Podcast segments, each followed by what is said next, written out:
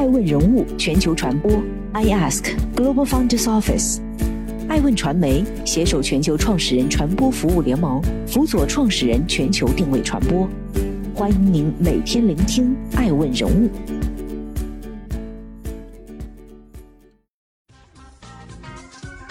Hello，大家好，欢迎大家的守候。本期播出的爱问人物是蔡光渊，怪兽充电搬运能量的攀登者。你在街上是否见过这样的共享充电宝呢？只需微信或支付宝扫码，再支付一些费用，就可以在手机电量不足的情况下无惧关机尴尬。而怪兽充电的诞生就源于其创始人蔡光渊一次糟心的手机充电经历。蔡光渊今年三十八岁，于二零零五年从上海外国语大学管理信息系统专业毕业。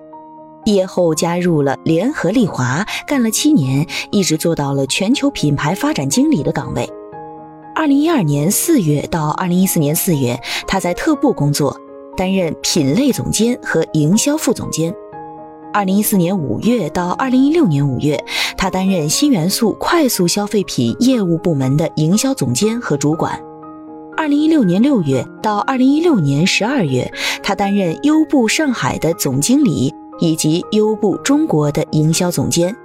二零一七年四月、五月左右，他创办了怪兽充电，目前持有公司百分之六点六的股份。就是这样的一位牛人，却也曾遭遇过手机没电关机的尴尬。在多年前的一个冬日，蔡光渊在上海静安寺附近处理完公务，拿出手机准备打车回家，此时手机却因没电而关了机。为此，他找了多家商户，恳请对方帮忙充电，但都被一一拒绝。最后，百货商场里的一位柜台业务员答应了他的请求，在那里，蔡光渊充了百分之五的电，才如愿回家。彼时，摩拜、ofo 等共享单车正疯狂跑马圈地，一笔接一笔巨额融资涌现，共享经济的欢呼声也达到了高潮。作为 Uber 上海最后一位总经理。蔡光渊因为那段尴尬的经历，萌生了一个大胆的想法，加入这场共享浪潮，做一个共享充电宝的项目。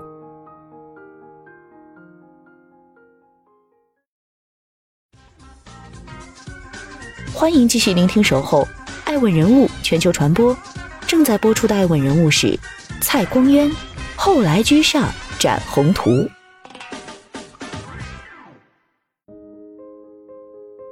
二零一七年五月，怪兽充电在蔡光渊的带领下于上海长宁区正式成立。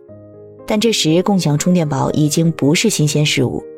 二零一七年四到六月间，国内共享充电行业出现了十一起相关融资事件，入场资金高达十二亿元。纵观当时行业局势，小店、街店等先入局的选手早已几分天下。这对后入局的怪兽充电来说挑战重重，为此，蔡光渊和他的团队将目光瞄准向无人开发的空白市场，甚至一些公共设施。数据显示，当时大众点评囊括三千万家商家，而共享充电行业对这三千万潜在客户的渗透率仅为百分之六点五，零售、娱乐和公众设施这些场景的渗透率则显得更低。市场蛋糕还很大，怪兽充电迅猛进击。到二零一七年底，其服务范围已经扩大到了数十座城市和几万家商户，这个数字甚至超过了一些早期玩家。创投圈仍然记得那段野蛮生长的岁月。二零一七年被认为是共享充电宝元年，在这一年，共享充电宝项目平均每两天就冒出一个，甚至在短短十天，行业融资金额近三亿。四十天内涌入十二亿，近三十家明星机构入局，共享充电宝堪称当年最火热的风头之一。但短短一年，情况急转直下，共享充电宝行业因共享经济的降温而渐渐被投资机构所冷落，泡沫破灭，落得一地鸡毛。彼时，乐电、小宝充电、放电科技、盒马充电等先后进行项目清算，遗憾离场。怪兽充电通过独特的精细化管理赢得了一席之地，他们还为合作商户推出了一套完备的服务体系，在配送、安装、硬件巡检、送货补货、硬件维修和应急运维等层面都有清晰的保障措施，比如四小时内完成补保送货，四小时内进行设备维修或更换等。除此之外，怪兽充电也深谙塑造消费者喜爱的品牌形象之道。从二零一八年底开始，怪兽充电便从泛娱乐入手，不仅与明星和大 IP 合作，还与知名品牌联合营销。据了解，怪兽充电已与鹿晗、刘昊然等明星、航海王启航、漫威复仇者联盟、敢达等知名 IP，以及与星巴克、未来汽车等品牌达成合作，共同打响品牌声量。二零一九年十二月底，怪兽充电发布消息。获得由软银亚洲风险投资公司领投、中银国际、高盛跟投的五亿元 C 轮融资。某种程度上来说，怪兽充电的经济模型和实践验证了刘立坤和团队的研究。不过，真正的考验还在后面。突如其来的新冠肺炎疫情打乱了所有人的阵脚，怪兽充电也陷入困境。共享充电宝高度依赖线下门店。门店的生意好坏也决定了共享充电宝的生意。得益于精细化运营，运营人员可以直接关注每个门店数据，定位到每个宝的状态，从而对症下药，要么补上柜机，要么撤走。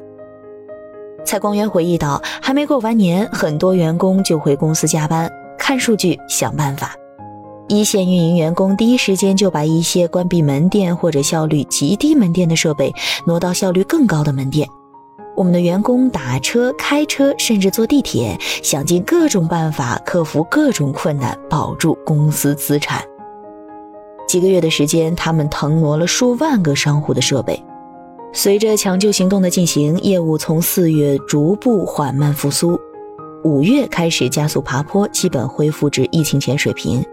到了二零二零年六月，数据已经超越历史最高水平，实现疫情重压下的逆势翻盘。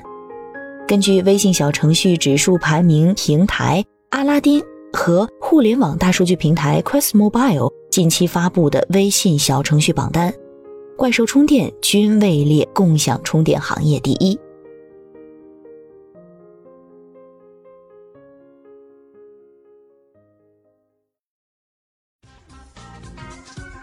欢迎继续聆听《守候爱问人物全球传播》，正在播出的爱问人物是蔡光渊。强势上市开新篇。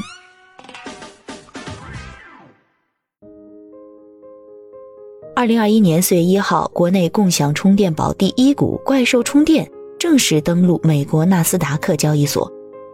怪兽充电发行价定为八点五元每股，募资规模为一点五亿美元。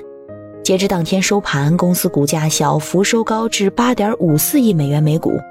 总市值攀上二十一点二九亿美元。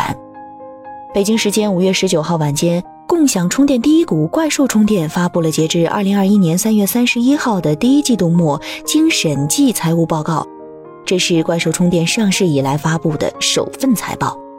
从披露的财务数据来看，营收同比大增，保持盈利，注册用户数和成年 POI 都取得增长。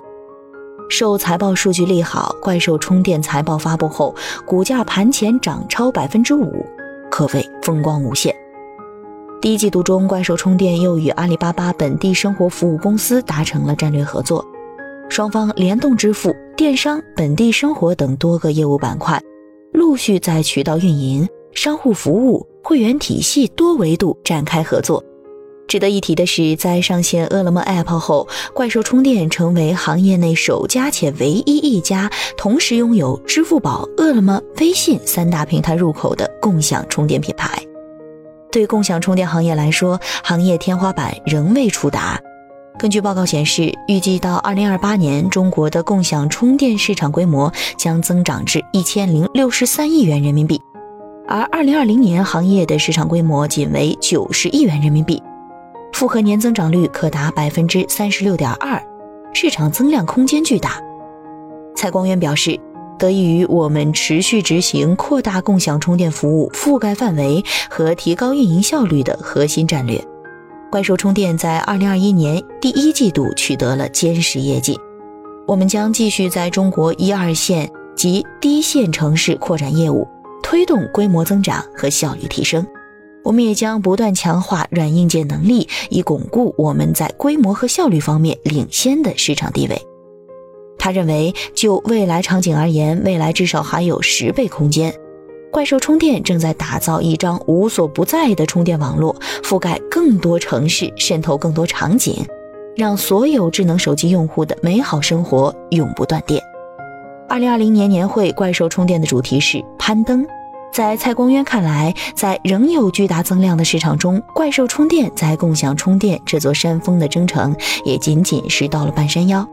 他说：“我们要秉持始终创业的精神，脚踏实地，一步一步继续往上攀登。”至于未来的时间，蔡光渊引用丘吉尔的名言：“没有最终的成功，也没有致命的失败，最可贵的是一往无前的勇气。”他说自己。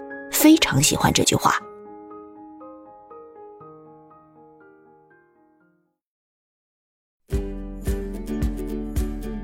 更多顶级人物，欢迎关注每周六晚十一点海南卫视，同步在学习强国 APP 直播。更多完整内容，欢迎关注爱问官网 iask-media.com。更多精彩内容，也可以搜索爱问人物抖音号 iaskleaders。爱问人物全球传播。I ask Global Founders Office